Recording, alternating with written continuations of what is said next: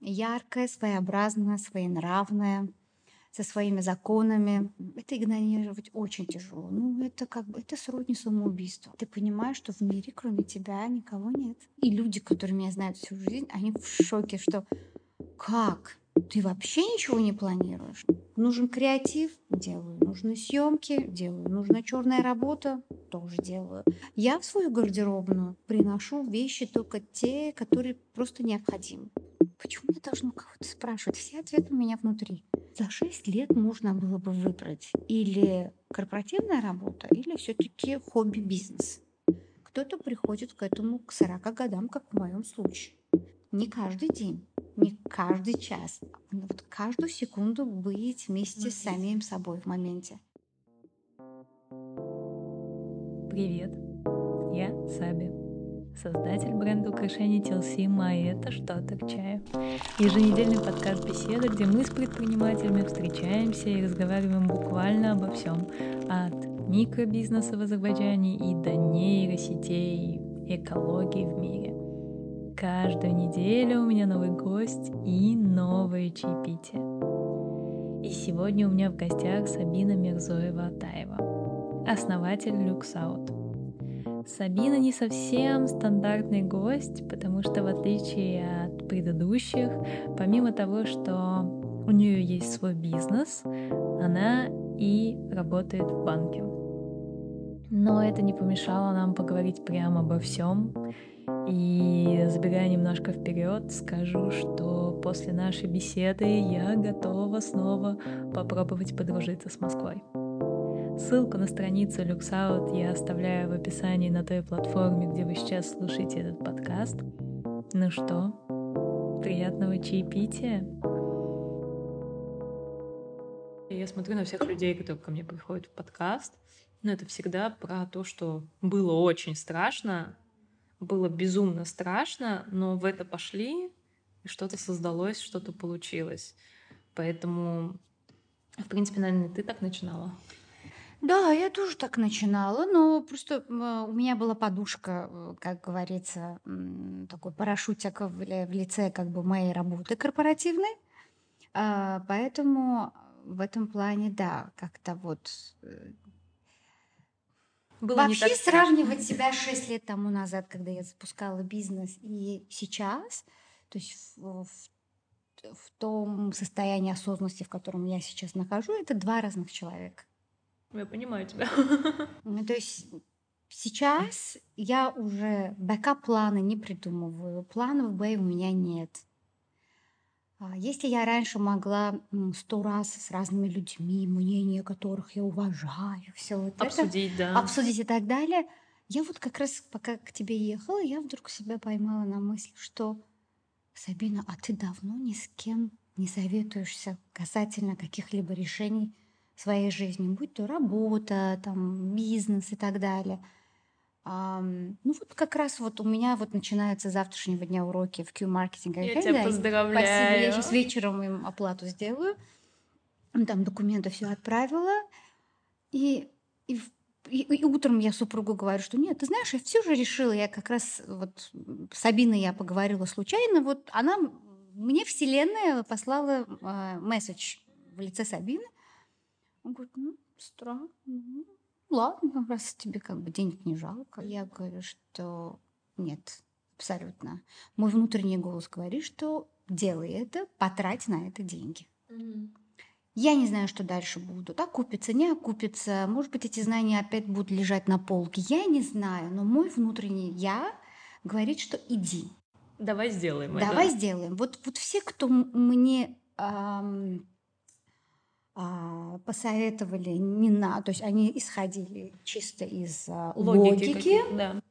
Я поняла, что я больше с логикой не дружу, не прислушиваюсь, а прислушиваюсь к своему внутреннему голосу. И на те э, месседжи, которые мне Вселенная посылает э, в лице разных людей, разных там событий и так далее.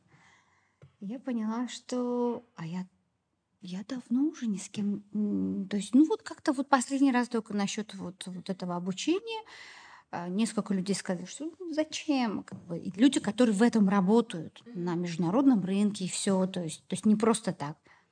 Я подумала, да ну вас, как-то... Почему я должна кого-то спрашивать? Все ответы у меня внутри. А, поэтому 6 лет тому назад, запуская LuxOut, у меня был backup, backup план, там план А, Б, С, Д, Е, то есть на все случаи жизни. Ну вот, видимо, все-таки эта идея должна была выжить, что она даже через вот эту вот логически придуманную вот построенную вот, модель, построенную да. модель, она все же выжила. А, даже сейчас, когда у меня, иногда у меня там логика берет вверх, что так, продай, поднять продажи, поставить таргеты, поставить то, сделать то, сделать это. Я говорю, что я не хочу идти в погоне вот за вот цифрами, таргетами и так далее. Я хочу делать так, как мне хочется. Я понимаю, что это э, нарушает все правила бизнеса, логики, коммерции. И люди, когда мне пытаются это напомнить, посоветовать, э, наставить и так далее, а раньше я была бы в, в агонии, mm-hmm думала, что все, я что-то упускаю, надо прислушаться, надо прислушаться к мнению там, профессионалов и так далее.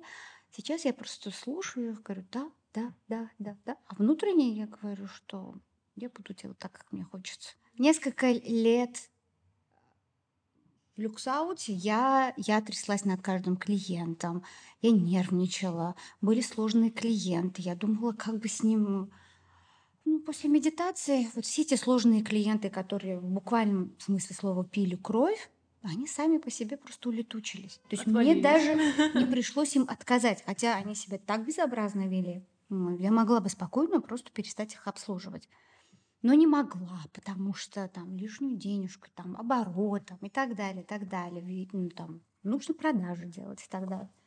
И я подумала, что нет, Нельзя себя заставлять работать с такими людьми.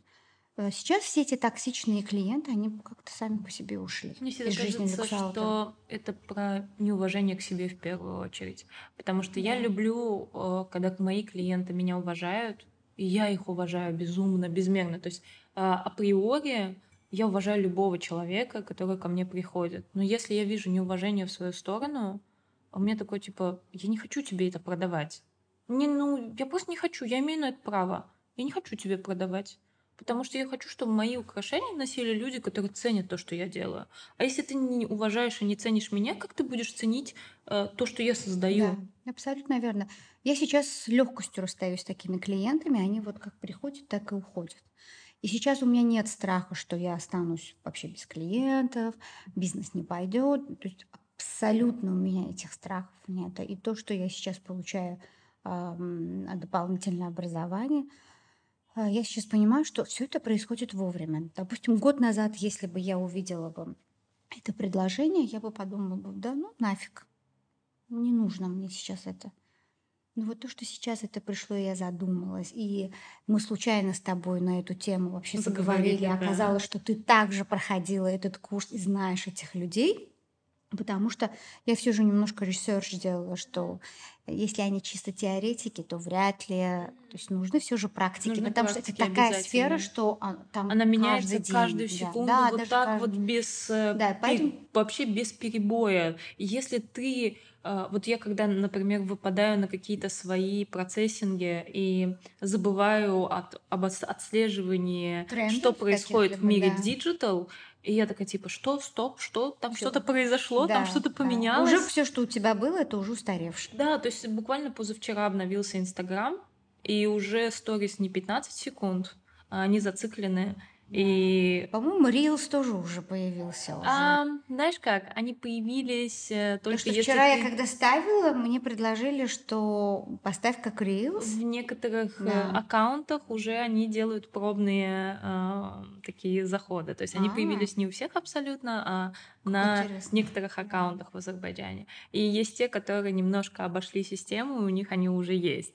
Вот. То есть и вот это вот момент того, что ты там отключаешься на пару дней, и через пару дней такой, о, здесь уже, уже все поменялось. Что-то, новое. Так, да. надо изучить, а как это теперь работает. И поэтому, да, теоретики, которые просто а, изучают, как это выглядит в теории, а тем более маркетинг это работа с клиентом.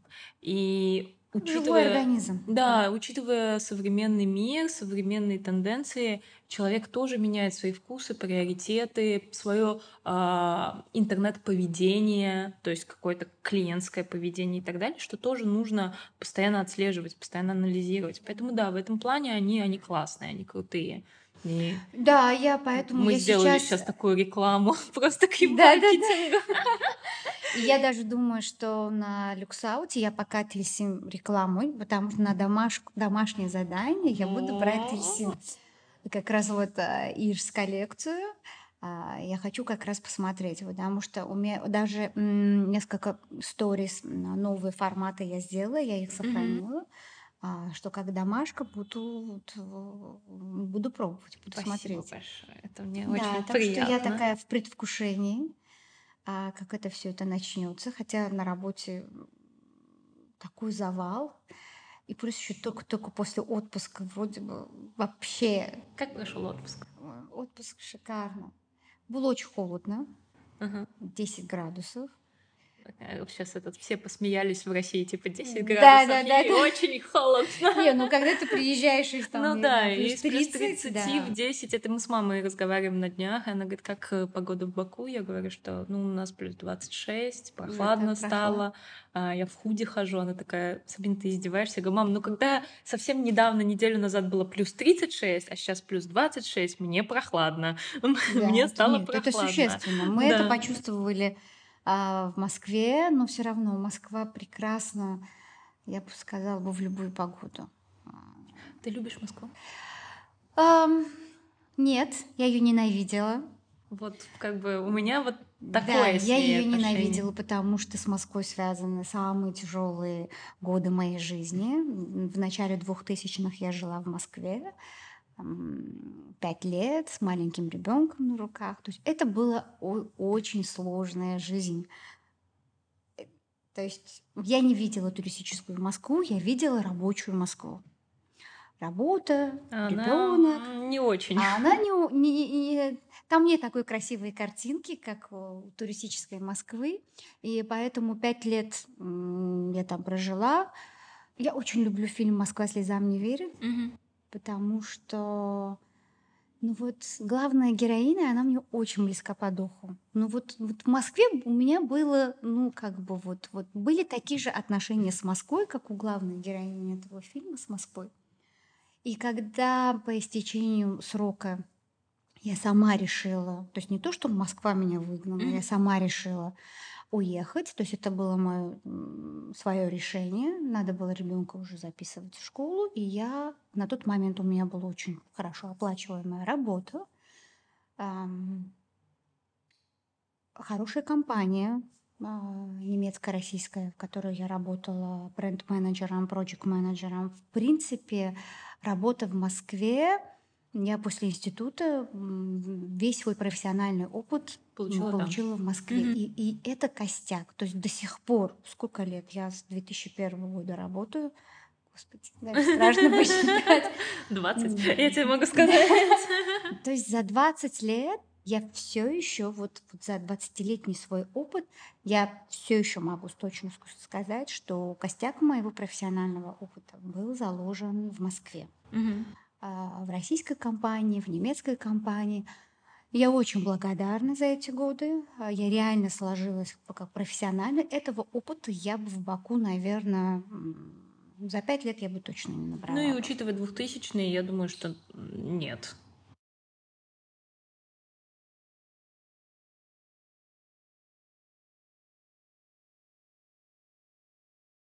Зарплаты, э, круг общения, который уже сложился. Но тогда я уезжала таким вот победителем, что это мое решение Покорила уехать Москву, отсюда. Да. Потому что я сделала, я не сдалась, я, не, я не сбежала, не уехала обратно к себе на родину, к своим родителям, э, прячусь у них за пазухой стабильности.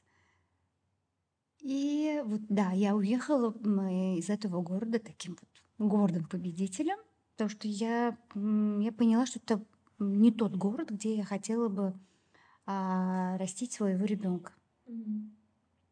А, потому что все же школа это уже это другой круг, ребенок уже совсем по-другому воспитывается, требует большего внимания от семьи. Да. Поэтому я подумала, что в Баку ей будет, и я до сих пор не жалею. Меня спрашивают что-то, а ты не жалеешь, что могла бы остаться там, уже пройти какой-то определенный путь. А я говорю, что нет, я вообще не жалею, что я вернулась, потому что все сложилось намного круче. Мгм. Я не знаю, какая бы у меня была бы жизнь в Москве, если бы я осталась. Но то, что я уехала оттуда, набравшись опыта в профессиональной сфере, в жизненной сфере, я закалилась до невозможности. То есть этой закалки я в Баку а, под крылышком родителей я бы не получила бы. То есть сейчас я бы, наверное, была бы абсолютно другим человеком. А, Поэтому я после того, как я вернулась из Москвы, я несколько лет про Москву даже думать не могла, потому что она мне напоминала все эти тяжелые годы становления взрослым человеком во всех смыслах слова, в бытовых, финансовых, в рабочих, каких-то вот э, социальных, там, с документами. Самостоятельная Я жизнь, могу да. сказать, что понятно, что вот когда рассказывают про иммиграцию, ну там в Америке, в Европе или там в азиатской стране, я говорю, что ну, я тоже почувствовала прелести иммигрантской жизни. Говорю, ну, Москва не совсем иммиграция. Я говорю, вот как раз-таки я все на себе почувствовала, когда надо искать квартиру, когда тебе не сдают квартиру, потому что ты не русская, когда ты подаешь э, CV на работу, сначала будут рассматривать местных, а если среди местных никто не подойдет, могут посмотреть на твой CV и пригласить на интервью.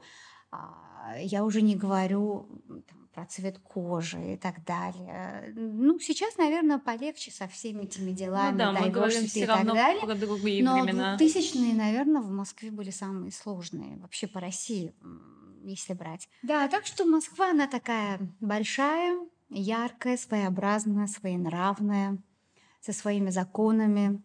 Но мы потом проработали наши отношения с Москвой, Разобрались. разобрались, да, все, все расставили по полочкам, а, сняли претензии друг к другу. А, И сейчас я ее безумно люблю, особенно будучи туристом. Когда ты едешь, ты а, выбираешь тот район, в котором ты хочешь гулять, а, куда пойти, м, какие музеи, какие театры, какие кафе. У меня уже есть свои любимые кафе, например, которые сложились за а, период моего путешествия в качестве туриста. А, Потому что из моей московской жизни, когда я там жила, Ты навряд я ли сейчас, да, ходила я, так я- много в кафе. да, да, вот именно что, и я даже не могу вспомнить, куда я вообще ходила. А, поэтому сейчас я ее безумно люблю, и э, оказалось, что мой супруг тоже очень любит Москву, вообще культура российская, культура ему очень близка. А литературу он очень любит, у него свой YouTube-канал книжный. А, я так Джеки отсюда привет передаю. А, он, он ведет литературный канал, ну, такой, в своей интерпретации, своей такой бакинской русской харизмой. А, И что интересно, его слушатели, зрители, эм, они, они даже не из Баку. А, Это русскоязычное население, которое живет в Америке, в Европе, в Азии. А, То есть практически, Разбросаны по да, миру, да, да. разбросаны по всему миру, и это так здорово. И я вижу их комментарии, когда они оставляют, что а когда, когда новые видео, вот как они ждут, как они, они готовы за это платить, там, подписку, например.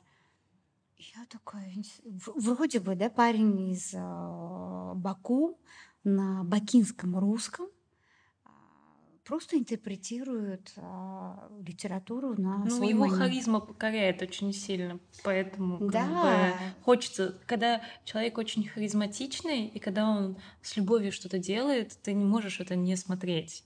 Хочется прям... да, это очень интересно. И мы пока ходили по Москве, по разным музеям, по разным а, там, книжным всяким там клубы, кафе, магазины и так далее. И я видела, как он записывает, он только, получал свой inspiration, какие-то новые идеи ему приходили. То есть я рада, что Москва а, на него и на меня вот так по-разному она влияет, по-разному в, в хорошем, в позитивном смысле слова. Поэтому московская поездка, да, мы решили, что вот будем чаще выбираться, насколько это позволяет вообще сейчас нынешняя ситуация да. с пандемией. Здесь никак невозможно запланировать этот нюанс. Да, потому что, честно говоря, сейчас в пандемию путешествовать для меня э, это большой стресс. Каждый раз, когда я куда-то лечу, я себе говорю, это последний раз. Потому что вся эта волокита с тестами, с обратно, а обратно что, как, а как, а вдруг, а вдруг не сможем да. вылететь, а что будет? Столько всего, что если. Мне Думаю, понравилась что... Э, очень а, фраза одного психолога, который вот в момент, когда началась пандемия, и кто-то где-то застрял в странах, в которых угу. путешествовал, он говорит, что э, может быть, это повлияет на вашу культуру путешествий, потому что вы начнете выбирать страны, в которых вы готовы застрять. Да.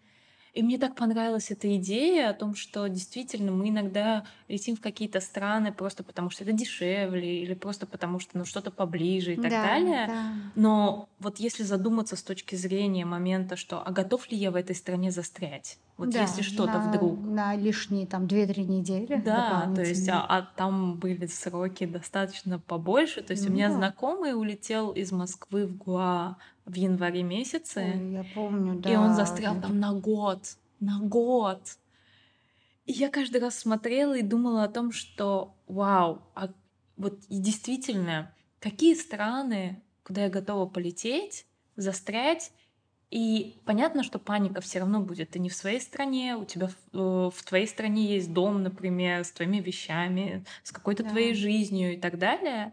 Но все равно вот, вот эти страны, которые, ну да, если я застряну в этой стране, мне будет чуть комфортнее, чем в другой. Да. И уже из этого исходя... Я об этом, кстати, думала. Даже мы, когда обратно должны были тест давать, я так допустила мысль, что а что, если мы не сможем вылететь? результаты анализа не позволят. Я подумала, а, клево. Ну да, там по одежде, конечно, маловато одежды взяла. Но в целом, да, я была готова. Я уже думала, что как, вот, что как раскидать по работе, что сделать. Это как вот, то есть какие-то бытовые вопросы я уже в голове уже решала, что ну, почему бы и нет, было бы классно остаться еще, так вынуждена остаться в хорошем смысле слова. Так что да, я согласна, что а, лучше выбирать ту страну, даже для короткой поездки, но именно где можно было бы где ты готов да, застрять? Застрять. То есть да. для тебя это будет окей, если ты застрянешь вдруг да, нет. случайно. В Москве, в Питере я бы с удовольствием застряла. Вот я спросила, почему про Москву, потому что я совсем недавно поняла, что меня всегда спрашивали, что как тебе Москва? И я говорила, что я ненавижу этот город, я его терпеть не могу.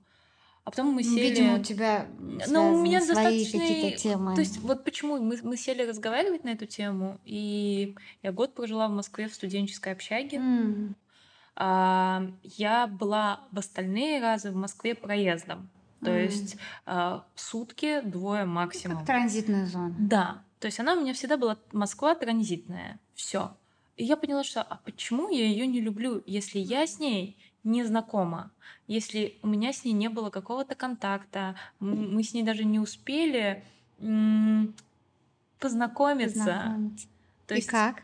Знакомство произошло? Пока нет, вот. Но я уже в, в таком предвкушении, что в моя следующая поездка в Москву мы должны познакомиться с этой Москвой, потому что э, первое мое знакомство состоялось, когда мне было 16 лет, 15 лет. Да, я там отмечала свое 16-летие.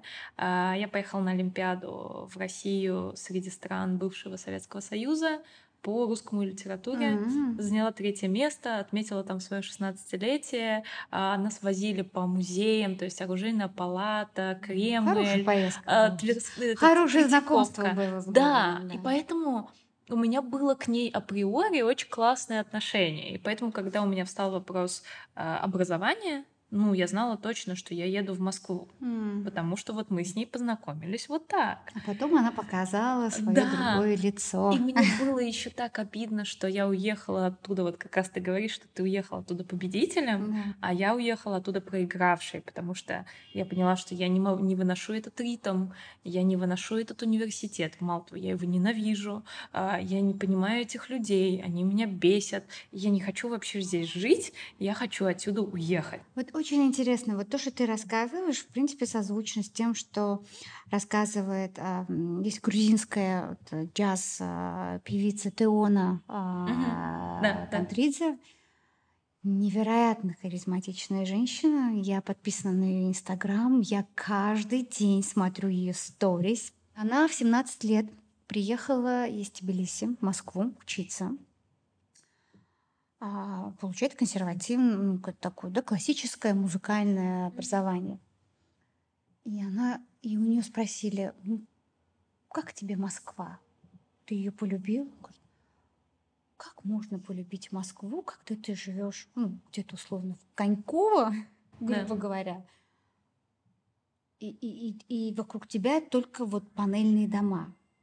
Говорит, а она говорит, первые годы я просто поражалась. Я говорила, где вот эта красивая, величественная а, Москва со своей богатой архитектурой, там, с роскошными аллеями, где? Ну, естественно, сейчас она уже свою жизнь не может представить вне Москвы, а, но вот, вот будучи студенткой 17-летней, приехать, оказаться в, не в тех условиях, естественно, Москву ты, ты видишь абсолютно с другой стороны. Да, это очень портит Вот Надо впечатление. ее как-то разглядеть. Но при этом, знаешь, вот э, если говорить про Баку, э, я, например, ну, здесь живу не туристом, и ты, живешь здесь не Да. туристом, но при этом э, я, ну, я не могу свою жизнь представить без Баку. Ну, потому что здесь все такое красивое, все такое миниатюрное, м, такое изысканное. Не знаю, то есть для меня э, Баку, он сразу как бы такой гостеприимный мужчина, который сразу выкладывает на стол все, что есть. Вот я такой вот. Я согласна. Вот мы даже по Москве гуляли по разным районам. Я вот спрашивала себя, где бы я хотела бы жить в Москве. Мы даже вот с мужем ходили, и я так, да, типа, давай Вселенную отправим. вот желание, запросик, да? запросики. Я поняла, что, несмотря на то, что Москва огромная, это огромный мегаполис, я бы с удовольствием жила бы вот в- на Патриарших прудах, Ну да. и там же работала недалеко. То есть мне не приходилось бы вообще из этого района вообще выходить куда-либо. То есть настолько мне понравилось.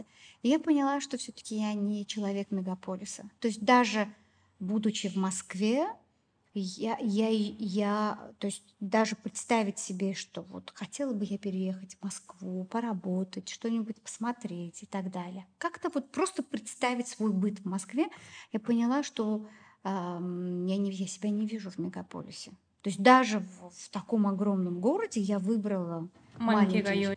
такой обособленный райончик, и чтобы работа была рядышком, и чтобы я там везде пешком ходила и так далее, ну там максимум там метро Ну там дорога далее. очень э, усложняет Да, жизнь. я когда там жила, у меня полтора часа только уходила в один конец, чтобы приехать на работу, и обратно. То есть три часа в день у меня уходило на работу, на дорогу. И, в принципе, это, это считалось нормой. И это считалось близко.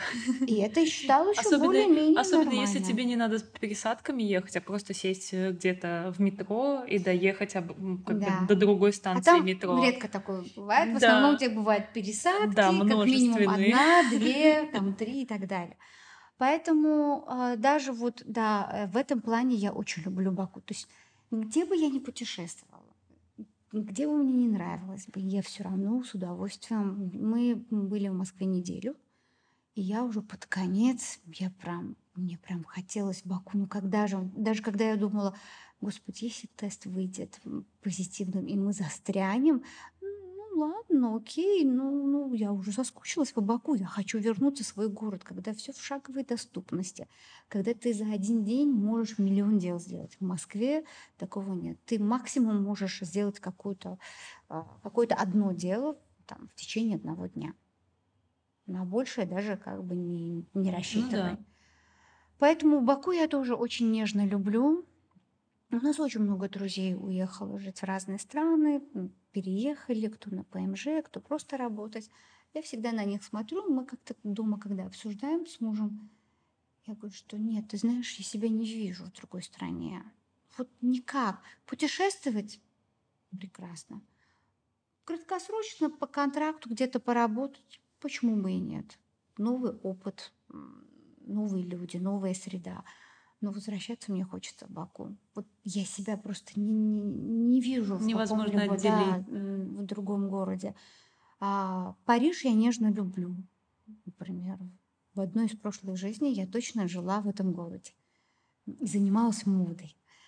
Но даже если сейчас мне скажут вот навсегда переехать, я сто раз подумаю. Хотя я нежно люблю Париж – я говорю, нет, я лучше поеду, могу месяц остаться, снять квартиру, там, чем-то заняться, но навсегда нет. Я не знаю, я и свою старость вижу в Баку. То есть есть люди, которые свою старость, ну вот на старость я бы там поехал, переехал бы туда и там пожили бы там. Нет, я свою старость однозначно вижу в Баку. Он солнечный, он яркий, он теплый не знаю, все, что мне нужно, я, в принципе, получаю от этого города. А зачем искать что-то другое? Что-то другое. Что-то другое можно попутешествовать в краткосрочном Попробуй. плане и просто получить там какой-то драйв, какой-то, не знаю, inspiration, что-то новое, какие-то новые ощущения. Ну вот это как в гости поехать к клевым людям, провести шикарное время – но спать, вернуться к себе домой, квартиру. Вот, в принципе, вот, вот Баку для меня вот из разряда вот, вот таких вещей. Да, ты затронула момент того, что ты э, из-за медитации стала другой. Мы Да. с тобой уже об этом разговаривали. Да. А, что за последнее время произошло в твоей жизни в плане медитации? Я узнала... Я имею в виду с момента Да. нашего разговора. А, что поменялось? Да. Есть еще какие-то новые Ну, Вещи. детали я потом тебе расскажу off record, как говорится.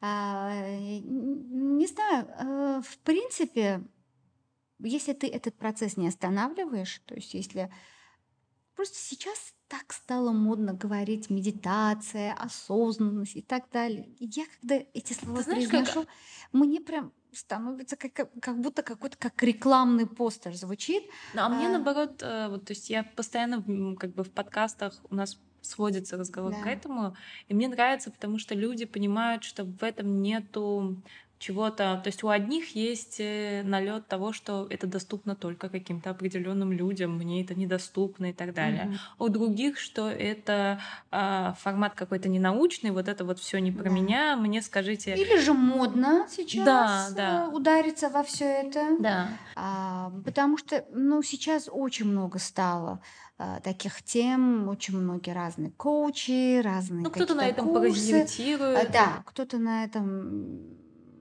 как бы сделал бизнес и так далее. А, вот ложный позитивизм, вот как бы я считаю, что да. А, поэтому я, например, а, не знаю, в отличие от других, я, наверное, не особо а, распространяюсь об этом. Да, мы знакомы, ну, достаточное время, и для меня Да. было это Но мы с открытие. тобой случайно просто затронули Да. эту тему. Я поняла, что, а, ты тоже в теме. И вот как-то слово за слово. Это как будто какой-то секретный Да, да, да, шифр. какой-то, Кто-то да, что-то да, сказал, и секретное слово. о, Да, ты тоже да. в теме, о, ты то- с тобой тоже можно об этом поговорить. Да, честно говоря, и даже бывают люди, которые м, вообще не знакомы с этой темой. И я вижу, что м, а, они тянутся к моей энергетике, а, и я какие-то вещи говорю, Им и человек за это цепляется и идет дальше, я понимаю, что, м, скажем так, да, их внутреннее я меня привело как бы к ним, Да, для того, чтобы ты Да, передала эту чтобы я информацию. передала. То есть я, я как вот как тул на английском, да, вот как бы. Ам, Поэтому я это, я это нормально воспринимаю, я это принимаю, но я стараюсь особо не, не афишировать. О, посмотрите, как у меня все классно, какая я там счастливая, балансированная и так далее. А почему? А, а потому почему? что А давайте я вам расскажу, как это было. Нет, абсолютно, потому что это не, не, не массовая э, информация. У каждого свой путь. А кто-то приходит это, в это, к этому 18 лет. Я знаю, я знаю людей. Кто-то приходит к этому к 40 годам, как в моем случае. А, и навязывать, э, пытаться помочь родным, близким друзьям, что нет, а давай я тебе помогу разрешить твои проблемы. Ну, это самое большое, это такое, так самая большая, наверное, была моя ошибка, когда я пыталась э, всем насильственно помочь, причинить добро, да. Это нормальный процесс эволюции. То есть, когда ты только-только в это входишь. Когда тебе начинает быть хорошо, и да. такой, а давай я сделаю, а чтобы давай всем я, было я хорошо. со всеми поделюсь, чтобы всем было хорошо. То есть через это проходят все. Просто кто-то на каком-то этапе понимает, что нет, все-таки у каждого свой путь. Кто-то может вообще в этой жизни к этому не прийти. Ну, просто информация не должна приходить этому человеку. И как бы ты ни будешь убивать себя, помочь вытянуть человека из его состояния, значит, это его путь. Человек должен пройти этот путь. Возьмем в кавычках страдания, хотя я считаю, что нет страданий. Есть, эм, есть вещи, через которые человек должен пройти. Это не хорошо и не плохо. И вообще у меня вот в вот за четыре года медитации я перестала э, говорить хорошо-плохо. А это касается всего. Событий, людей, вещей. Ну, вот, вот всего, вот все, все, что, все, что окружает нас. Есть, я понимаю, что есть только мое восприятие. Если я это воспринимаю плохо, значит, значит это, это какой-то сигнал для меня. Значит, э, это тема для проработки каких-то определенных вещей. Если что-то очень хорошо, мне кажется, это тоже сигнал, что так не да. То есть все должно быть все должно быть нейтрально. Баланс. Ровно. Баланс, чтобы ты не была привязана слишком хорошо или слишком плохо к чему-либо. То есть любая, как бы, любая крайность это уже, это уже тема для проработки, скажем так. А, поэтому, но это не так, что я какие-то свои проблемы проработала, все прекрасно. И дальше пошла жить. И все, и дальше пошла жить. А, это как вот человек Процесс, садится да. на диету, а, там 10 дней сидит на диете, а потом опять возвращается к предыдущему типу питания. Это, это, это должен быть лайфстайл. То есть ты должен не каждый день, не каждый час, а вот каждую секунду быть вместе с самим собой в моменте. Осознавать каждую свою мысль, которая у тебя возникла в голове. Почему эта мысль ко мне пришла? Почему этот человек рядом мне это сказал? Почему я эту тему в который раз слышал? Что это мне хочет сказать? На кого-то я разозлилась, например. А что это мне зеркали? То есть это, это, это непрерывный процесс э, общения с самим собой – а, я периодически теряю вообще вот, вот с внешним миром какую-то связь, потому что у меня работа, моя корпоративная работа, она, она очень гиперинтерактивна. То есть э, позицию, которую я занимаю, я должна со всеми общаться, всех координировать, связывать, решать какие-то проблемы, какие-то вопросы, выяснять, распутывать какие-то кейсы и так далее. Но параллельно с этим у меня в процессе работы, если я вижу и кого-то оцениваю там, по каким-то профессиональным качествам, сразу подключается мое такое подсознание, мое, мое собственное истинное я, и у нас начинается диалог. И этот диалог параллельно происходит с сумасшедшим темпом на работе, и я понимаю, что одно другому просто не мешает. Просто надо запустить этот процесс, чтобы он жил своей жизнью. То есть все время прислушиваться к своему собственному я. Потому что ты очень много узнаешь о себе. Да, знакомишься с собой. Ты со стороны наблюдаешь за собой. И ты понимаешь, что в мире кроме тебя никого нет. Да. принципе, весь мир это, это твое зеркало. Все люди, которые тебя окружают, они тебе зеркалят а, тебя саму. А работать или не работать, это тоже как бы ты Это решаешь. тоже твой выбор, да. Это Что с этим дальше выбор. делать, Да. если ты это А, понимаешь? просто когда ты уже становишься осознанной, а, это игнорировать очень тяжело. Ну, это как бы это сродни самоубийству. Когда ты понимаешь, что ты генерируешь не ту энергетику, и ты, просто, и ты это просто спускаешь на тормоза, ну, ты, ты понимаешь, что энергетически ты такой грех совершаешь, недопустимо просто. Грех по отношению к самой себе. Да, грех по отношению к самой себе. Потому что м, та энергетика, те мысли, которые мы даже если это не скажем, но мы это создадим у себя в голове, оно уже начинает работать против нас. Это выливается в разные болезни, а, в разные неприятности, которые нас окружают. А Или потом мы даже просто тревогу внутреннюю да, или какую-то просто создает. тревога. В лучшем случае тревога, а как бы дальше это Что из этого выльется э, уже да, выливается там выльется. какие-то там неприятности, а потом люди удивляются, что ну почему со мной произошло то-то, то-то. И э, они просто не видят тебя со стороны, потому что они сами... Вот легче же кого-то винить вот из-за этого, из-за того, из-за того, даже внутри семьи. Даже не обязательно выходить из дома на работу, чтобы как-то увидеть все эти неприятности. А, Многие в семье также сталкиваются с а, очень отрицательной энергетикой. Элементарно утро проворчишь ну, там, на кого-то из членов семьи, и все. У тебя уже день идет абсолютно уже, по другому уже по сценарию. другому сценарию, да. Ты вот сказала про путь, и я совсем буквально недавно выставляла э, пост.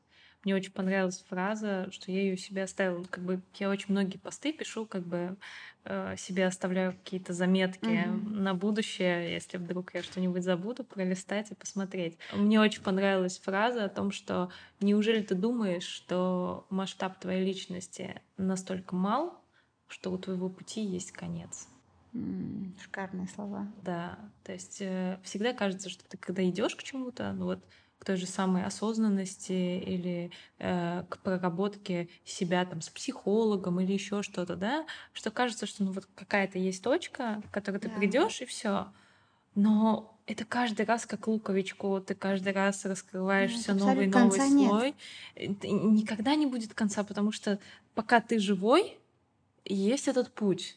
Э, Да. Путь будет, э, путь будет закончен каком-то смысле. То есть, если э, верить в реинкарнацию, то он не будет закончен. Да. Но Душа живет вечно, и э, в какую бы форму она ни приобретала. да, то есть и а, это всегда путь. а, Да, и, и душа, вот все те пути, которые она проходила, она все помнит. Это как hard disk. Э, Ты просто на каком-то этапе вытаскиваешь из этого hard disk а какую-то определенную информацию и узнаешь, что а, это было, то было, это было. Я, я, я верю в реинкарнацию, и а, я понимаю, что там для многих звучит очень дико, Да. но как бы это мое мнение, да, я верю в реинкарнацию, я верю, что наша душа бессмертная и а, что мы а, частица Бога, мы носим в себе вот эту вот, вот эту божественную мощь. И когда перед какими-то проблемами человек начинает себя чувствовать слабым, ты думаешь, что в тебе божественная мощь. Как ты можешь перед какими-то бытовыми, рабочими, социальными проблемами чувствовать беспомощность? Вот когда ты осознаешь свою внутреннюю мощь, все проблемы кажутся настолько ничтожными, настолько смешными, Мелкими, да. настолько мелкими. Я каждое утро, когда выхожу из дома, я говорю себе, я с любовью принимаю все, что сегодня произойдет у меня а, в этот день. Вот я не говорю плохое, хорошее, потому что для меня не существует плохие события, хорошие события. Я все с благодарностью принимаю, вот все, что случится. Любую ситуацию я приму с любовью и пойму, что это был какой-то определенный, а, определенный урок, определенный месседж. И этот день прекрасно проходит. То есть я не говорю, что я себя там мотивирую только на хорошее. Опять-таки, я уже перестала делить все на хорошее и плохое. Просто что-то происходит, и я это воспринимаю. Я это принимаю с любовью, и, и я даже не думаю о результатах. А как у меня сегодня день закончился? Сколько хороших вещей было? Сколько, сколько неприятностей было? Абсолютно. Вот когда ты перестаешь об этом думать, они как-то перестают существовать, что ли. Это, это, это, ну, это реально, я не знаю, как это назвать. Физика, химия, это, это, это, это, это, это, это что-то, но а, это что-то иррациональное. Да, потому что ты не всегда можешь это объяснить логикой логикой и обрамить какими-то словами. Назвать, да. Ну, какой-то, раз... вот повесить какой-то ярлык. Да, каждый раз, когда ты начинаешь что-то объяснять, пытаться донести, это ну, перестает иметь какой-то смысл вообще. Кажется, что ты несешь какую-то чепуху просто. То есть. Э, да, я м- человек, который всю жизнь все контролировал. А вообще контроль это это это, это твое второе я. Да, вот контроль это было мое, но потом в медитации я поняла, что контроль это это страх э, ошибиться, страх э, быть какой-то не такой? Быть какой-то не такой, упустить, не, не, будь, не, не быть успешной.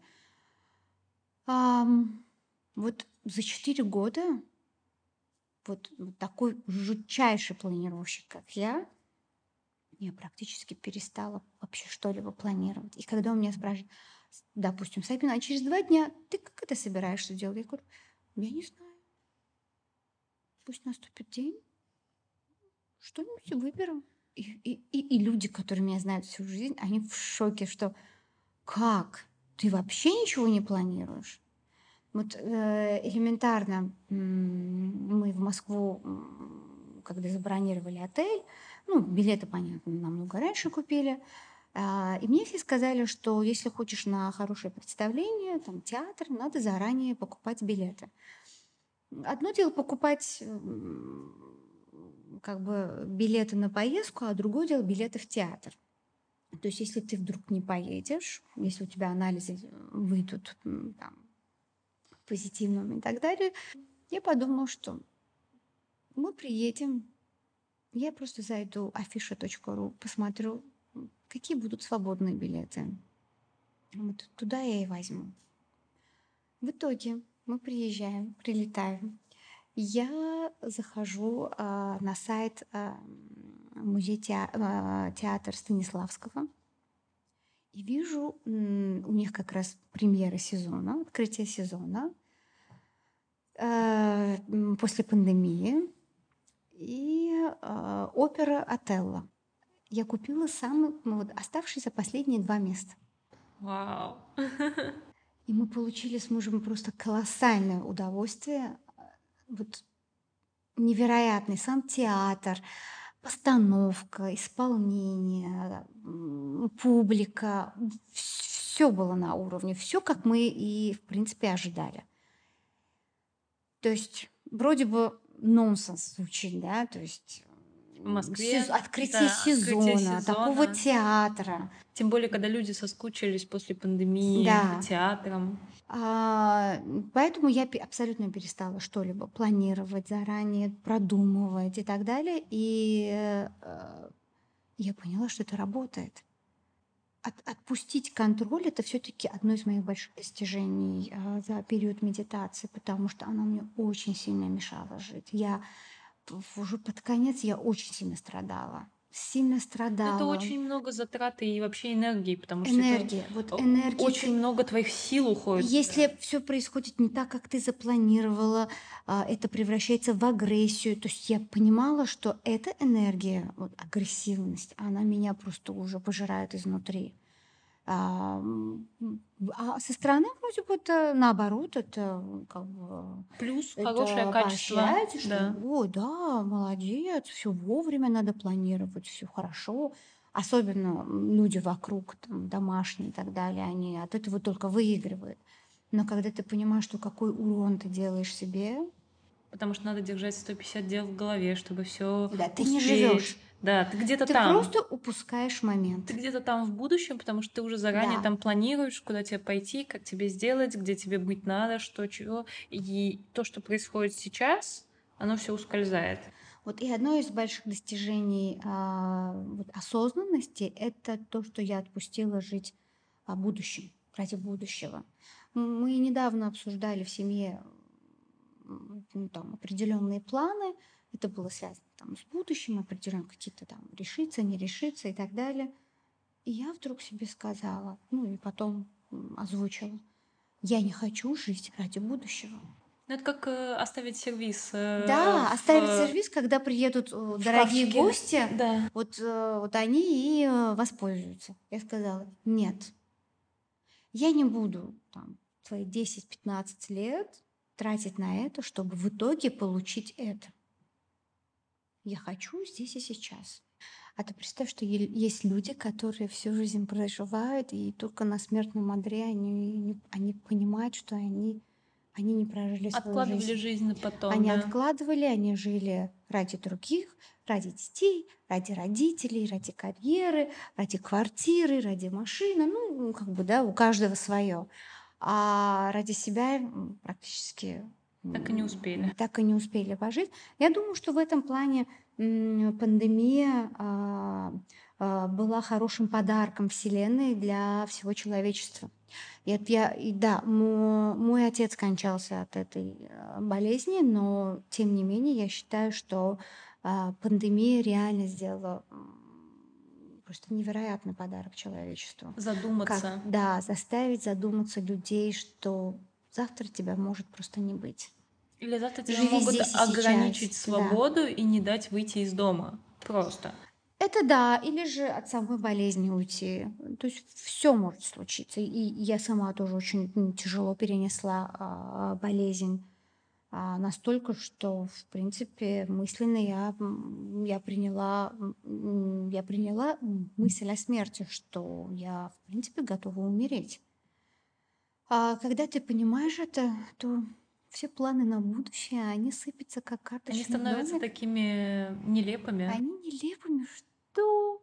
Планировать что-то? Нет, я не хочу ничего планировать. Я вот хочу здесь, сейчас прожить то.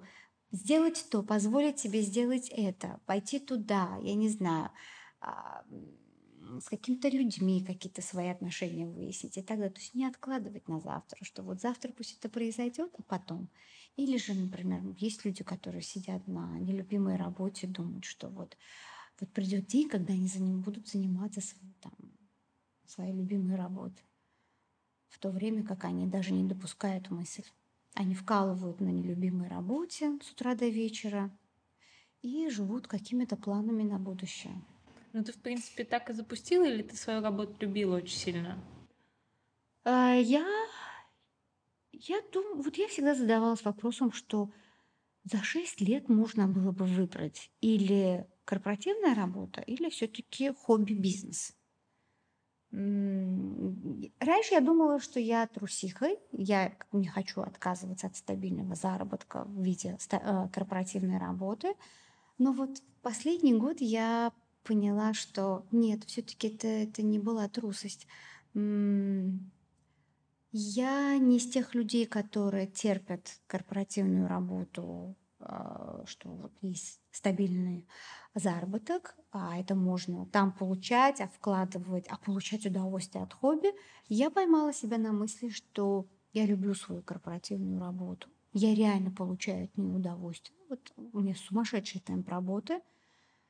А, С 9 утра я могу и в 8-9 вечера выйти. И, то есть да- даже не смотреть на часы. То есть у меня нет, что вот я работаю с 9 до 6 строго, а потом... И м, ровно в 6 и ровно в уже 6 нету на своем рабочем выбегаю, да, выбегаю и, и, и- и буду заниматься своим хобби.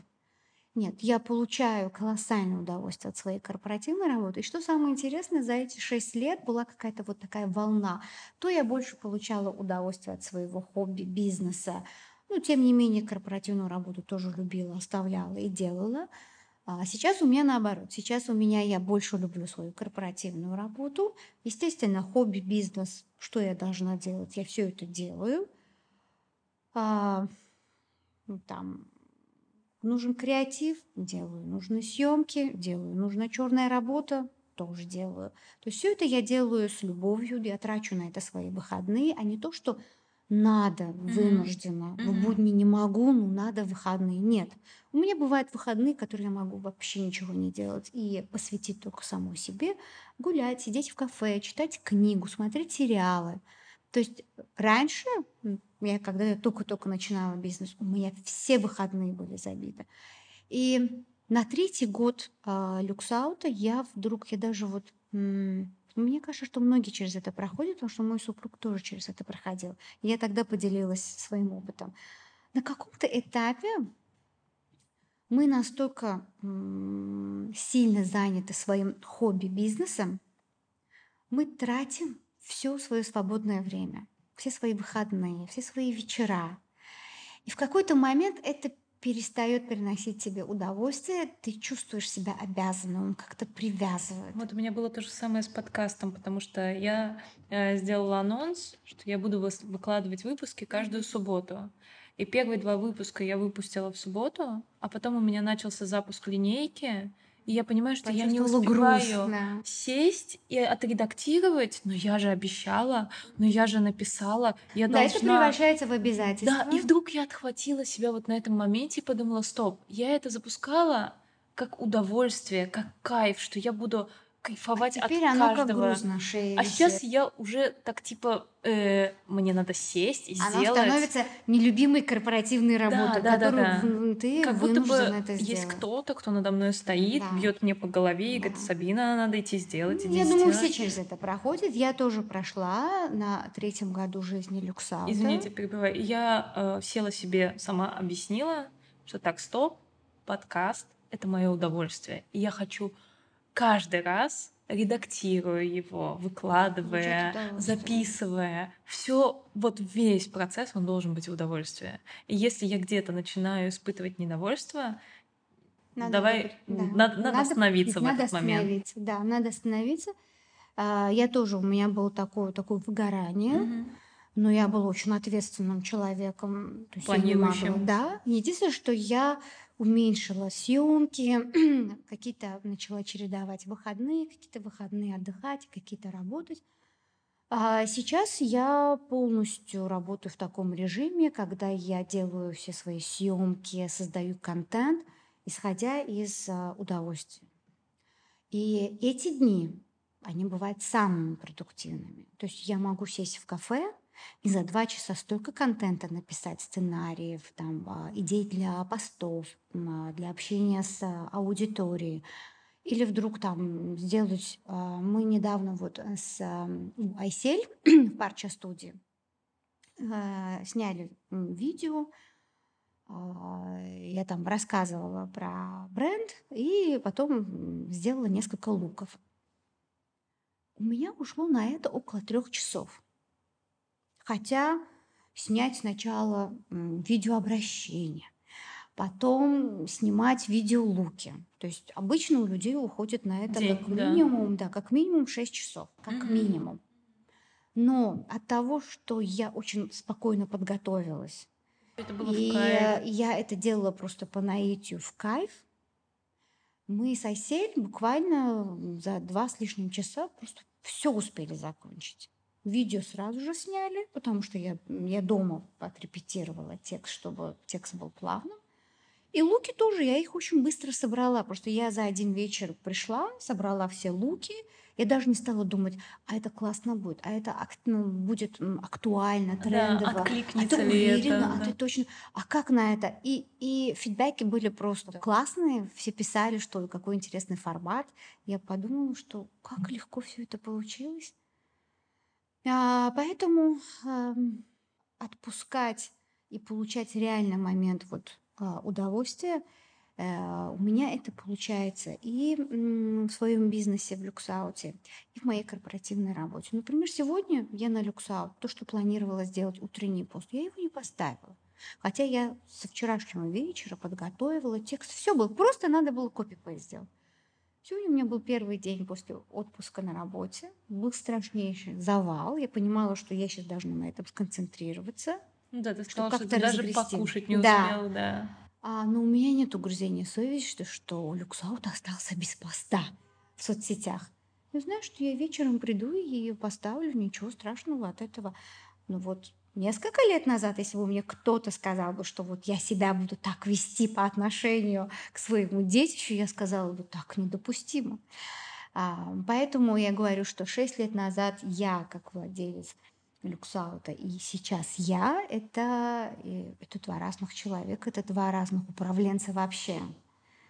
Ну, ты сказала, что ты ничего не планируешь, э, но есть ли у тебя какие-то там широкими мазками наброски, что дальше будет с люксаутом? Он же будет во что-то развиваться, Ам, расти.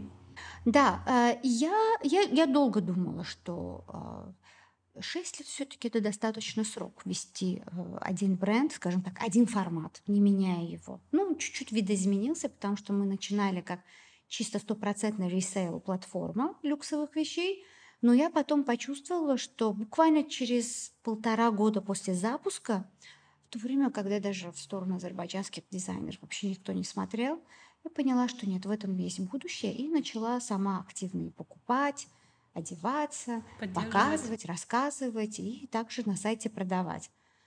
А, поэтому это как-то вот по ощущениям, вот это все как-то вот прибавляется. Сейчас сказать, что что будет дальше? Естественно, я в одно время задавалась этим вопросом, а что, а как, а как увеличить продажи, а что дальше еще сделать, а что добавить?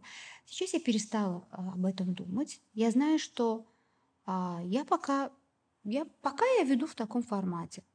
Возможно, я завтра утром встану и на этом сайте буду продавать абсолютно другие вещи. Какой-то новый контент, какие-то новые идеи. И я открыта к этому. То есть меня не берет страх, что как 6 лет работы и не знать четкого плана и так далее.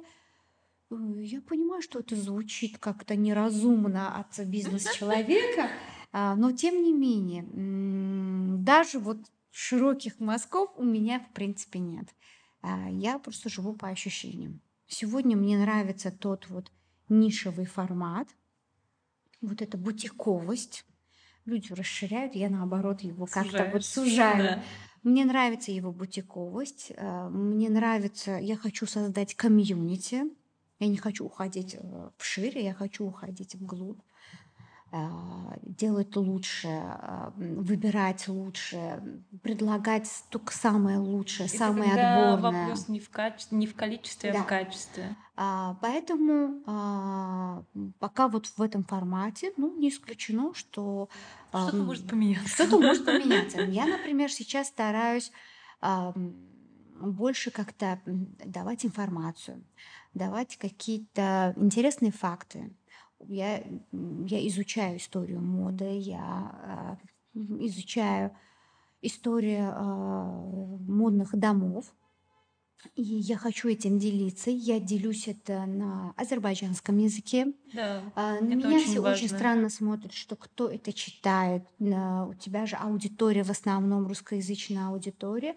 Я говорю, я понимаю, но у нас практически Нету... нет базы а, вот э, этой сферы на азербайджанском да даже языке. не только этой сферы, очень мало очень, качественного, да. качественной информации для э, людей на азербайджанском. И как говорить о том, что должно будущее поколение как-то расти, если да. это будущее поколение, не зная никакого другого языка, не сможет получить информацию. Тогда, когда э, Google, он такой большой, ты можешь зайти и найти там все что угодно, но когда ты встает, встает вопрос найти информацию на азербайджанском, да.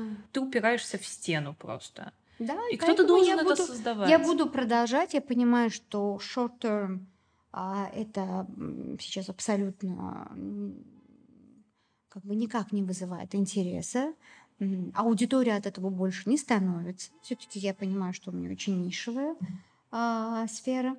Но, с другой стороны, я думаю, что на долгосрочную перспективу я хочу создавать а, э, этот контент на азербайджанском языке. А, поэтому я больше хочу как бы уходить в это, но параллельно мне нравится заниматься одеждой, делать стайлинг. А, например, иногда мне говорят, а почему бы тебе не делать, предлагать услуги стайлинга? Вот, вот эта трансформация также произошла со мной. А если я раньше, например, могла бы там людей, там людям советовать что-нибудь, это с этим больше не под, ну, это с этим лучше подойдет и так далее. Сейчас, если у меня попросят, ну, или скажут, что ну вот как ты думаешь, я, наверное, сто раз подумаю, прежде чем высказать свое мнение. Потому что м- я начала людей воспринимать. Э, вот я выхожу в город, я замечаю, кто как одет, кто что комбинирует, насколько правильно в соответствии там с размерами, с а, пропорциями да, тела, с пропорциями да. тела и так далее.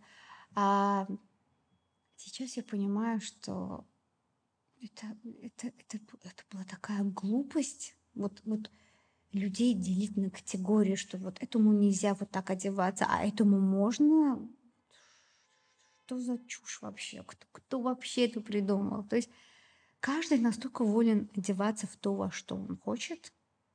Подходит, не подходит. Если ему это в этом настолько... очень гармонично да, если и классно, в этом, да, если почему это нет? А, и иногда, когда я... И у меня как-то одна знакомая говорит, что ну да ладно, ты хочешь сказать, что ты увидишь бесформенную женщину, обтянутую там во что-то, в то, что как бы не во что она не должна была одеваться. Ты скажешь, что ой, как это здорово. Я говорю, что, ну, в принципе, я, я, я не буду, естественно, там прыгать от радости, ой, как это красиво, но я скажу, если человеку реально классно в этом прикиде. Если она себя сама ощущает очень круто. Очень круто, то я за нее просто только порадуюсь. А у меня тоже очень изменилось вообще одевательское поведение того, что я ношу и так далее, потому что за это лето я не вылазила там из трех-четырех вещей просто, и все. Ну, то есть я не носила больше ничего, и мне было настолько комфортно, мне было настолько все равно, что там человек меня может видеть в одной и той же одежде, потому что мне в этом комфортно, мне очень в этом классно, удобно, мне не жарко. Ты понимаешь, что человеку столько одежды вообще не нужно. Да. В принципе, это одна из причин, почему я на люксауте начала принимать меньше вещей. И даже когда я делаю коммуникацию своим фолловерам, я всегда говорю, что вот очень классная белая рубашка, которая подойдет вам на все случаи жизни. Но если у вас в гардеробе уже есть такая же рубашка, ее не покупайте у нас. Если я сама живу так, Почему я должна навязывать другим людям, что они должны у меня покупать? Я в свою гардеробную, я туда приношу вещи только те, которые просто необходимы. А, поэтому вот такое вот отношение к потребительству я применяю и по отношению к своим покупателям. Я никак не могу разделять это клиентам им нужно продать, а это я, я могу и быть таким sustainable, таким вот. Осознанное как, потребление, а, да. Consumer. А, нет, я не могу их разделять. Не знаю, насколько я правильно поступаю или нет. Я, честно говоря, перестала искать ответ на этот вопрос. А, я просто я просто получаю просто от этого удовольствие и делюсь своим опытом а, нашими покупателями, и пусть они делают свой выбор. Кто-то хочет также покупать, потому что все-таки покупка, все-таки человек приглушает этим, а, старается замещать какие-то вот Закрывать свои дыры. Да, именно покупка. Очень часто, а, почему сейчас очень модно, вот разбор гардероба, люди становятся стилистами, приходят, разбирают гардероб. Потому что я знаю людей, которые в порыве каких-то негативных эмоций скупают чуть ли не там полмагазина, Да, да. и потом все это годами висит а, в И гардеробе также с с бирками бирками. продаются Да, обратно да, да, куда-нибудь. Или м, дарятся, или выкидываются. Да. есть Вот в люксауте я всегда ам, стараюсь донести мнение, что если вам вещь какая-то не подошла, пусть эта вещь найдет себе свою новую хозяйку. такая же мысль по поводу идей. То есть если какая-то идея тебе приходит в голову, ты знаешь, что ты ее не реализуешь, потому что у тебя нет времени, или это просто не твое направление, или еще что-то, передай эту идею кому-то другому. Она должна жить. Она должна дальше существовать. Многие просто из-за из-за эгоистических побуждений, они убивают эту идею, им легче убить это, но не Чем дать ей поделиться. жизнь. Да. Да, ты сказала о том, что ты в момент, когда болела ковидом, ты уже попрощалась с жизнью. А, Было ли что-то, о чем ты пожалела? Учитывая, что последние 3-4 года я живу так, как я хочу, я не заставляю себя делать что-либо ради чего-либо, то в момент, когда я понимала, что это конец, единственное, что я сделала, я попрощалась мысленно, я попрощалась с домашними, с членами семьи. Мысленно. Не просто позвала, что вот я прощаюсь, а просто я мысленно их просто отпустила и попрощалась. Вот, вот было какое-то умиротворение, вот не знаю, я, наверное, это чувство никогда не забуду. Это, это было я не скажу, что это было ужасное чувство. Нет, абсолютно ничего ужасного в этом не было. Ну вот, ну вот когда вот, ну вот, вот не знаю, с чем это. Вот именно ощущение умиротворения, что вот, вот тебе очень хорошо. Наверное, когда тебе не о чем жалеть, наверное, все-таки э, вот можно почувствовать вот, вот это состояние, состояние умиротворения. А когда и тебе есть о чем жалеть, наверное, все-таки это будет, это будет очень сильно мешать, потому что тому периоду я какие у меня чувства вины были, я их проработала перед родителями, ну в основном, да, у нас бывает чувство вины перед родителями. А, я это уже проработала, поэтому у меня не было сожаления, что вот надо с мамой так, а с папой так. А, в принципе, вот, вот всех этих момент, моментов уже не осталось, поэтому, поэтому я была так готова а, принять, принять смерть. А, но это была какая-то вот точка отсчета все-таки. Вот когда говорят, фраза есть умереть при жизни. Ну вот, я считаю, что вот, вот у меня был вот такой случай, когда вроде бы физически ты, ты не умерла, но эмоционально ты прожила смерть и обратно вернулась к жизни. Я думаю, что прекрасная нота, на которой мы закончим. Спасибо тебе большое, что уделила время после работы, пришла, э, посидели, поболтали. Я, я с большим удовольствием. То есть я пока шла, я думала, такая уставшая, у меня в голове только работа, успеть это сделать, то сделать, ответить на такие мейлы, на те звонки и так далее а, как, вот, насколько я смогу быть интересной, потому что все-таки надо абстрагироваться, надо отключиться от работы, надо расслабиться, чтобы э, максимально ответить на вопросы. Но ну вот у тебя как-то вот получилось вот как-то вот сразу вот, вот, вот так расслабиться и вот так вот спокойно обсуждать разные темы. И, и я, я, честно говоря, я рабочую усталость я подзабыла о ней. Спасибо тебе за беседу. Спасибо тебе большое. Тебе спасибо. Спасибо, что были со мной и с Сабиной. А у вас в наушниках было даже две Сабины. Надеюсь, вы загадали свое желание. Ваши отзывы и комментарии вы можете оставлять здесь, вот на этой самой платформе, где вы прослушали подкаст, или же в Инстаграм. Ссылка на аккаунт есть в описании к этому выпуску. До следующей недели. Пока.